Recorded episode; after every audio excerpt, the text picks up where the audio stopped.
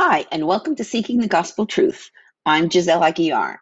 We've been going through the Old Testament, seeing how Jesus and his gospel factors into every story.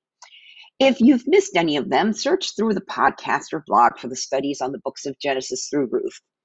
As we continue God's story, which is really our story, I am changing how we go through the bulk of the rest of the Old Testament. If you read the Bible from cover to cover, the historical books get a bit confusing as the timeline isn't straight. My goal for the next studies is to do them in historical sequence. So we'll bounce around the Old Testament, but the stories will make better sense. Jesus is the hero of the entire Bible, and we'll find him everywhere as we go along. You'll also see how the Old Testament sets us up for the New Testament. And I've covered most of the New Testament, and you can find those studies along with podcast playlists on my blog. I pray that as you hear this message, it will inspire you to study the Bible daily for yourself. Seek the truth. I pray that God opens your heart and eyes and mind to understand what his Spirit is trying to tell you. And as you become rooted in the Word, you'll also be rooted in hope, joy, and peace. Let's dig in.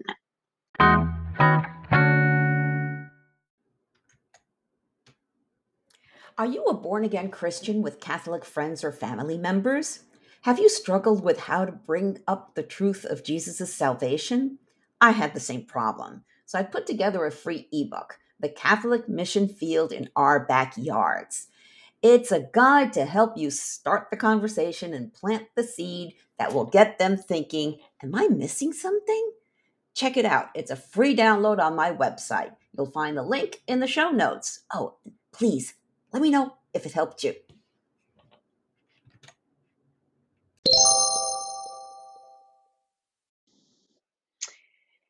Jeremiah 12 and 13. It's not pointless to ask God why. Imagine that. Jeremiah actually asked God the why question. He was puzzled. How, if God was in control, why did he allow heartless, sinful, evil people to rule and prosper? It's one of the questions of the ages. The cool thing is that God actually answers him, well, sort of. It's a lesson we can all learn from. Let's dig in. Jeremiah 12, Jeremiah questions the Lord's justice. Lord, you always give me justice when I bring a case before you. So let me bring you this complaint. Why are the wicked so prosperous? Why are evil people so happy? You have planted them, and they have taken root and prospered. Your name is on their lips, but you are far from their hearts. But as for me, Lord, you know my heart. You see me and test my thoughts. Drag these people away like sheep to be butchered. Set them aside to be slaughtered. How long must this land mourn? Even the grass in the fields has withered. The wild animals and birds have disappeared because of the evil in the land. For the people have said, the Lord doesn't see what's ahead for us. The Lord's reply to Jeremiah, verse 5. If racing against mere men makes you tired, how will you race against horses? If you stumble and fall on open ground, what will you do in the thickets near the Jordan? Even your brothers, members of your own family, have turned against you. They plot and raise complaints against you. Do not trust them, no matter how pleasantly they speak. I have abandoned my people, my special possession. I have surrendered my dearest ones to their enemies.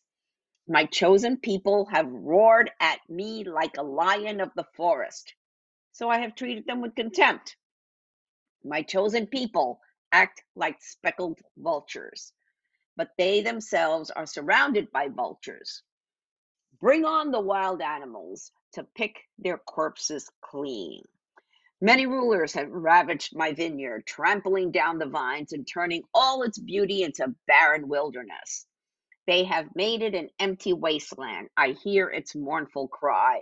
The whole land is desolate and no one even cares. On all the bare hilltops, destroying armies can be seen. The sword of the Lord devours people from one end of the nation to the other. No one will escape. My people have planted wheat, but are harvesting thorns. They have worn themselves out, but it has done them no good. They will harvest a crop of shame because of the fierce anger of the Lord. A message for Israel's neighbors, verse 14. Now this is what the Lord says. I will uproot from their land all the evil nations reaching out for the possession I gave my people Israel. I will uproot Judah from among them, but afterward I will return and have compassion on all of them. I will bring them home to their own lands again, each nation to its own possession. And if these nations truly learn the ways of my people, and if they learn to swear by my name, saying, as surely as the Lord lives, just as they taught my people to swear by the name of Baal, then they will be given a place among my people. But any nation who refuses to obey me will be uprooted and destroyed. I, the Lord, have spoken. Jeremiah 13. The life of a prophet. The life of an Old Testament prophet was tough and very frustrating at times. The only prophet that really had good results was Jonah. After his bout with the big fish, he went to Nineveh, and the king and the people actually repented, and they were spared God's judgment. All the others had a hard time trying to convince the people. God didn't make it easy for them either. God doesn't really answer the question. So we shouldn't feel bad when God doesn't answer our why question. He basically tells Jeremiah that he ain't seen nothing yet. Jeremiah needed to toughen up. He needed a wartime mentality, and we need that too, man. Satan's plan is to make life hard for us, so we will blame God and turn away from him. We must do the opposite. Paul told us in 2 Timothy chapter 3, starting in verse 1, in the last days, there will be very difficult times, for people will love only themselves and their money. They will be boastful and proud, scoffing at God, disobedient to their parents and ungrateful. They will consider nothing sacred. They will be unloving and unforgiving. They will slander others and have no self-control. They will be cruel and hate what is good. They will betray their friends, be reckless, be puffed up with pride, and love pleasure rather than God. They will act religious, but they will reject the power that could make them godly. Stay away from people like that. That was 2 Timothy 3, verses 1 through 5. No one cares anymore. Both apathy and apostasy are increasing. We as Christians need to care. We must serve God as best as we can, and it will mean sacrificing something. At the bottom of my blog, I embedded a video from Voice of the Martyrs. And it's one of those stories that it's like, man, we Americans have it really good here. We know nothing about persecution. So it's a pastor in Nepal telling his story, and you've got to listen to it. It's in the bottom of my blog. The link to my blog is in the show notes. And Jesus told us in John 16:33, I have told you all this so that you may have peace in me. Here on earth you will have many trials and sorrows, but take heart, because I have overcome the world. This next part is like Jeremiah's journal. So Jeremiah 13, a linen belt. This is what the Lord said to me. Go and buy a linen belt. It's also as a sash, it's a cloth belt, and put it around your waist. But do not let it touch water.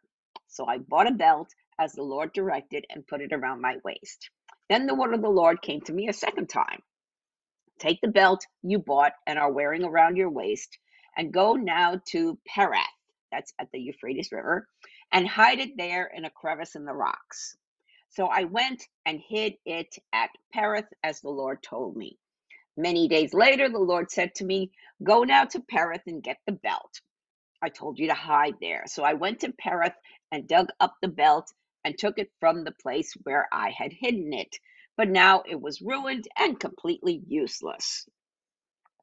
Then the word of the Lord came to me. This is what the Lord says. In the same way, I will ruin the pride of Judah and the great pride of Jerusalem. These wicked people who refuse to listen to my words, who follow the stubbornness of their hearts and go after other gods to serve and worship them, will be like this belt, completely useless. For as a belt is bound around the waist, so I bound all the people of Israel and all the people of Judah to me, declares the Lord, to be my people, for my renown and praise and honor, but they have not listened. Wineskins, verse 12, say to them, this is what the Lord, the God of Israel, says. Every wineskin should be filled with wine. And if you say, don't we know that every wineskin should be filled with wine? Then tell them, this is what the Lord says. I'm going to fill with drunkenness all who live in this land, including the kings who sit on David's throne, the priests, the prophets, and all those living in Jerusalem. I will smash them one against the other, parents and children alike, declares the Lord. I will allow no pity or mercy or compassion to keep me from destroying them. Threat of captivity, verse 15. Hear and pay attention. Do not be arrogant, for the Lord has spoken. Give glory to the Lord your God before he brings the darkness, before your feet stumble on the darkening hills. You hope for light, but he will turn it to utter darkness and change it to deep gloom. If you do not listen, I will weep in secret because of your pride. My eyes will weep bitterly, overflowing with tears, because the Lord's flock will be taken captive. Say to the king and to the queen mother, come down from your thrones, for your glorious crowns will fall from your heads. The cities in the Negev will be shut up, and there will be no one to open them. All Judah will be carried into exile, carried completely away. Look up and see those who are coming from the north. Where is the flock that was entrusted to you, the sheep of which you boasted? What will you say when the Lord sets over you those you cultivated as your special allies? Will not pain grip you like that of a woman in labor? And if you ask yourself, why has this happened to me? It is because of your many sins that your skirts have been torn off and your body mistreated. Can an Ethiopian change his skin or a leopard its spots? Hey, that's where that phrase come from. Can a leopard change its spots? Neither can you do good who are accustomed to doing evil.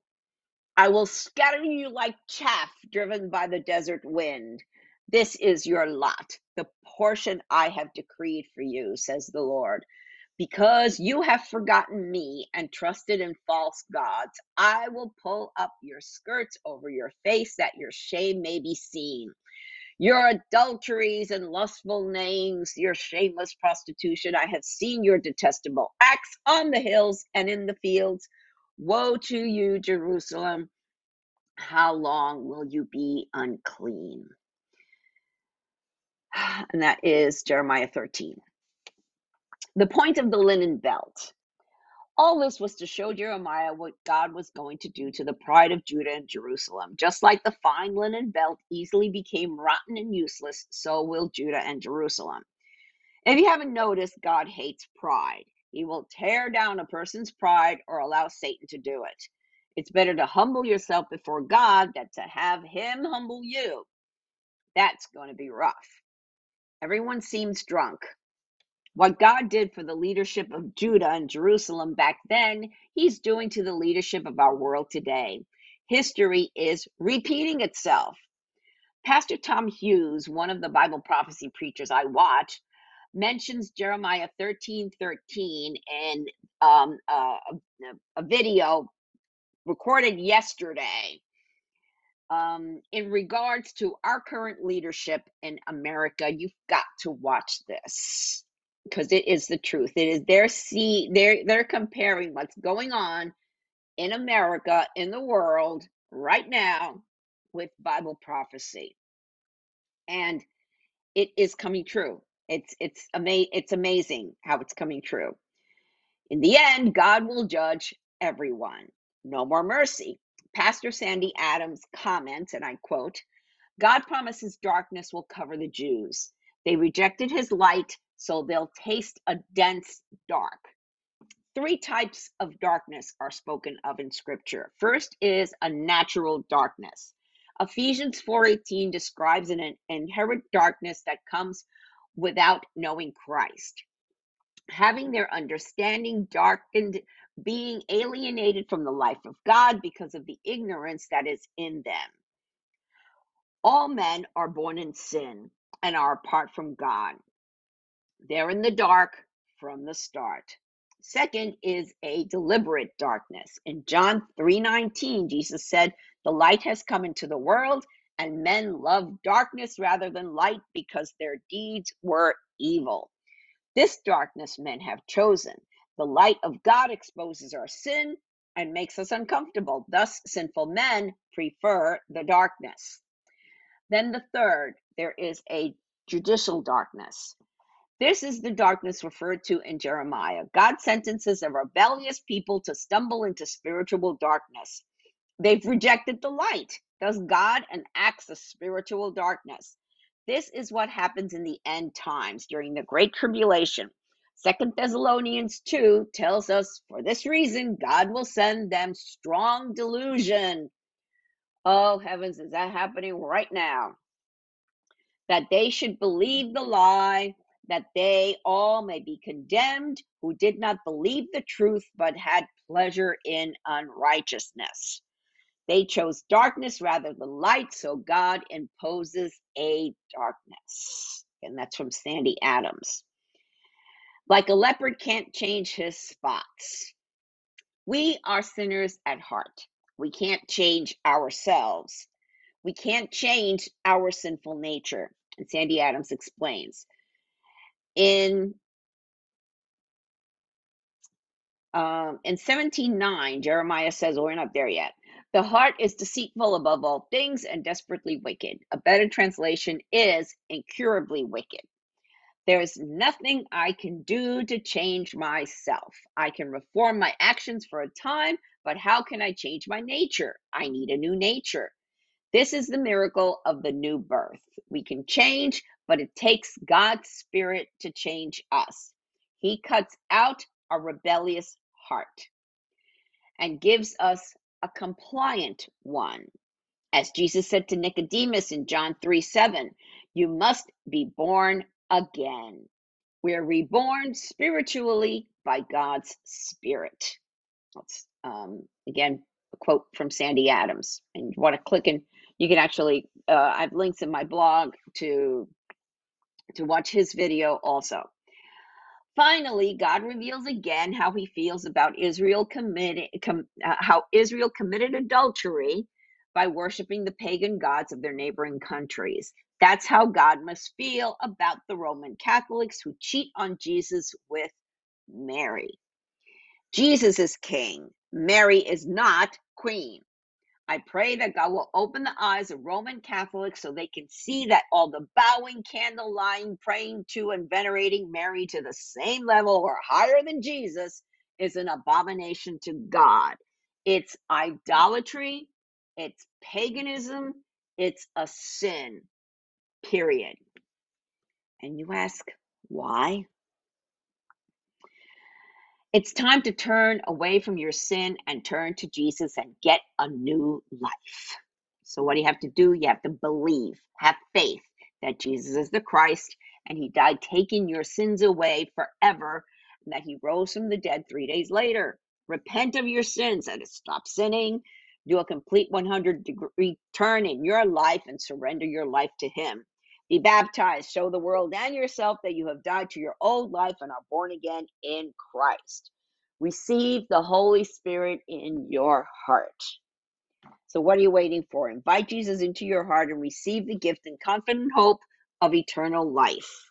If you don't know what to say, you don't know what to do, There's a prayer in the show notes, or you can click on over to the blog and click where it says how to invite Jesus into your heart. And don't forget to click on over there and check out the videos. Open your eyes to the truth. Soli Deo Gloria, to God alone be the glory.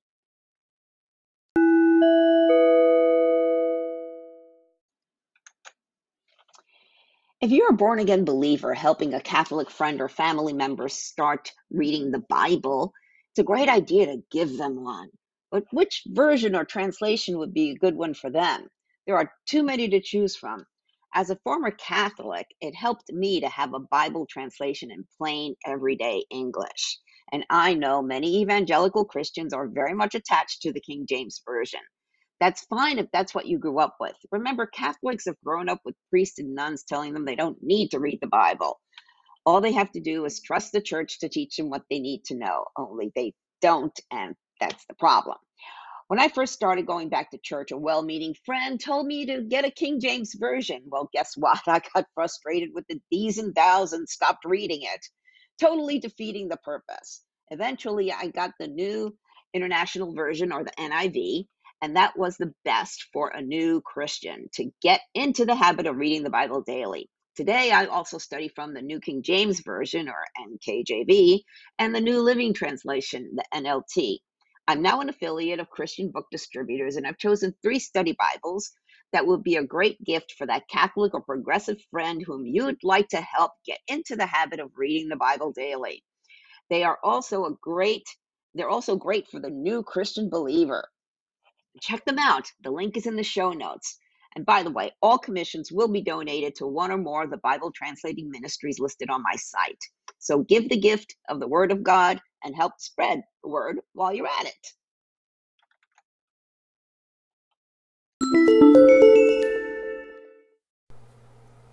Thank you for listening to this episode. I pray that the Holy Spirit, the author of Scripture, touched your heart to reveal the gospel truth that our hope of salvation is through Jesus Christ alone. If you have any comments or questions, feel free to reach out to me via my website or social media. I encourage you to read the Bible daily and seek the truth for yourself. I recommend that you download 2 free Bible study apps, the YouVersion Bible app and Through the Word. Friends, we are living in strange, crazy times, the last days, the end times. But know that things aren't falling apart, they are falling into place. Jesus said in Revelation 3:20-22, "Look, I stand at the door and knock. If you hear my voice and open the door, I will come in, and we will share a meal together as friends. Those who are victorious will sit with me on my throne, just as I was victorious and sat with my Father on his throne. Anyone with ears to hear must listen to the Spirit and understand what he is saying to the churches." Jesus is knocking. It's up to you to open the door. Peter told us in 2 Peter 3:9, the Lord isn't really being slow about his promise, as some people think. No, he is being patient for your sake. He does not want anyone to be destroyed or perish, but wants everyone to repent. Jesus is coming back soon. Are you ready? Repent of your sins and invite Jesus into your heart right now. If you don't know what to say, there's a prayer in the show notes and on my blog. Jesus said in Matthew 24:14, "And the good news about the kingdom will be preached throughout the whole world so that all nations will hear it, and then the end will come." Soli Deo Gloria, to God alone be the glory.